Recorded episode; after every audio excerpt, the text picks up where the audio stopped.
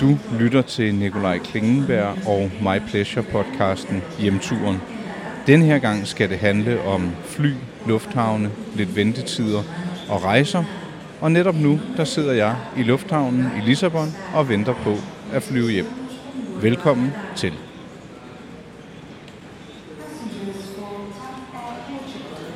Hver gang jeg særligt skal hjem fra en tur, så er det med let spænding og en ivrighed for at komme hjem, og jeg er altid bange for, at flyet skal blive forsinket. Øh, det skyldes nok, at jeg har oplevet en del forsinkelser gennem tiden. Der var for eksempel den gang, hvor jeg strandede 12 eller 15 timer i øh, Schweiz, hvor jeg havde været til en mægtig, flot hotelåbning, der havde varet i to-tre dage.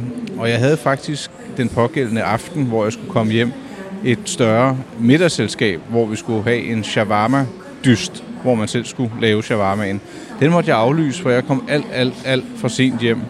Og faktisk har jeg også engang misset et fly hjem fra Paris, fordi taxachaufføren måtte gøre holdt midt i det hele, fordi han ikke kunne holde så længere.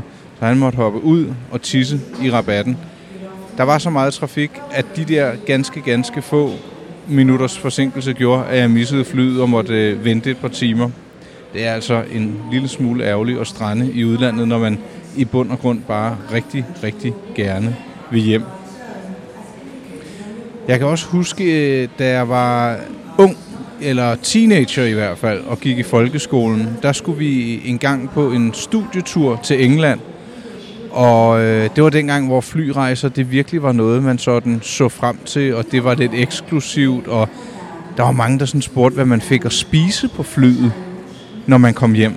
Åh, oh, men øh, fik I noget godt at spise på flyet, og skete der noget spændende? I dag, der er en flyvetur for mit vedkommende typisk noget, som bare gerne skal overstås. Og jeg må nok indrømme, at jeg hører til dem, der har virkelig nemt ved at falde i søvn, når jeg sidder i flysædet. På vejen herned, der fik jeg læst en bog, men lige pludselig begyndte jeg at få grus i øjnene og måtte øh, lægge bogen fra mig.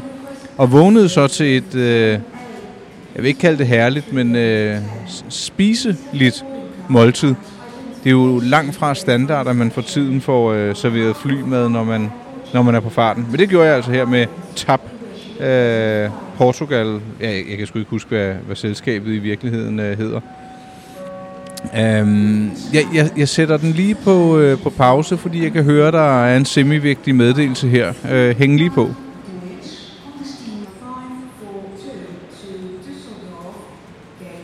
Nå, jeg, jeg var lige omkring øh, flymaden, og øh, i den forbindelse så må jeg slå et slag for et rigtig godt måltid, jeg har fået ombord på en flyvemaskine.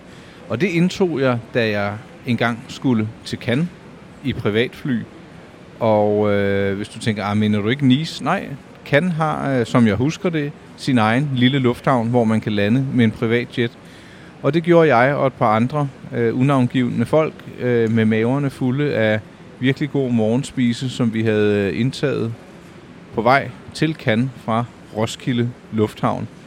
Øh, det var i øvrigt sådan et øh, fly, hvor der var toilet ombord, men det var ikke noget, man skulle ønske sig at bruge, fordi der skulle klappe sidevægge og alver, alverdens løje op, hvis man skulle, øh, ja, det man nu skal, når man skal derud.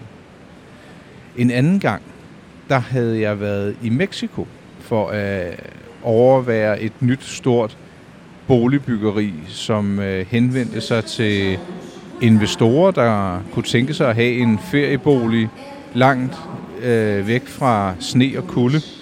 Og øh, i det her område, der øh, blev vi øh, trakteret aldeles fint. Det var også et event, der straktes over 3-4 dage. Og øh, da jeg så skulle hjem, så øh, blev jeg lidt duperet, eller skal, skal, ej, stolt, det er så meget sagt. Men der var der faktisk en stewardesse, som henvendte sig til mig øh, og gav mig øh, et telefonnummer, som faktisk tilhørte hende. Og lige et, et lille blink med øjet, hvorpå hun sagde, at hvis jeg nogensinde øh, kom til London, så måtte jeg da endelig lige give lyd. Øh, der gik noget tid, og så, ja, så fandt jeg den der telefonnummerseddel i min lomme, og viste den øh, lettere og stolt til min øh, daværende kæreste. Og hun kiggede lidt på sædlen og smilede lidt og sagde, Nå, ej, den, den får du da vist ikke brug for. Og så røg det nummer vist i skraldespanden. Jeg tror, at styredessen hed hun Gemma eller Emma. Og det er også fuldstændig ligegyldigt. Jeg synes bare, det var, det var herligt at få et telefonnummer fra en styrdesse. For mig bekendt, så bliver de bestormet med den slags, når de er ude at flyve. Om styrter gør det, det ved jeg faktisk ikke. Øhm, til gengæld kan jeg huske, at det engang var muligt at nyde tobak, mens man fløj. Øh, som tiden gik, så mener jeg faktisk, at rygerne blev placeret bagerst i flyet. Øh, og forinden, der tror jeg faktisk, at det nærmest var utænkeligt at rejse på en flyvemaskine og ikke at nyde tobak. Det har børnene og astmatikerne sikkert nyt vældig, vældig godt af. Men øh, ja, det, sådan er det heldigvis ikke længere. Jeg skal ikke kunne afvise, at jeg selv kan nyde tobak i ny og næ, men det der med, at det stinker i en flyver, det synes jeg kun er vældig rart, at, at vi er sluppet for. Nå, en anden episode, jeg lige har noteret mig her, som jeg tænkte, jeg ville, øh, jeg ville sige, eller viderebringe, det var, der havde jeg været i Panama. Og det var, det var, det var også et eller andet, en, en stor spændende pressetur med et eller andet storstilet projekt, der skulle lanceres. Og på vejen hjem i luften er der øh, en børnefamilie, hvor moren pludselig styrter om, mens alle ligger og sover. Og der kommer en vældig tumult, og lyset bliver tændt, og der bliver kaldt efter en læge, og de fjerner det øh, sædestykke, man sidder på, på sædet, og så hun kunne få noget støtte. Og jeg, jeg tror, der gik noget tid, men altså, vi skulle ikke nødlande, og jeg krydser virkelig fingre for, at hun er i, øh, i god beholder ved sin fulde fem i dag. Der, der, der var ikke noget ambulance, da vi nåede frem, men det var, det var virkelig ubehageligt at opleve øh, det faktum, at man sidder 10, 11, 12 km op i luften og måske flyver ud over et hav, så er der altså langt til, øh, til nærmeste læge. Og det er egentlig det samme, jeg tænker, når man er på, i hvert fald på de lidt længere rejser. Tanken, den kan da lige strejfe en. Er der nu styr på teknikken? Er servicet overholdt? Og øh, ja, det sidder jeg så og siger nu her, inden jeg skal op på, øh, på flyveren og rejse hjem. Det glæder jeg mig til. Det har været en rigtig god tur, jeg har været på. Og øh, jeg tror, jeg skal se, om jeg kan færdiggøre bogen, jeg øh, gik i gang med på vej herned.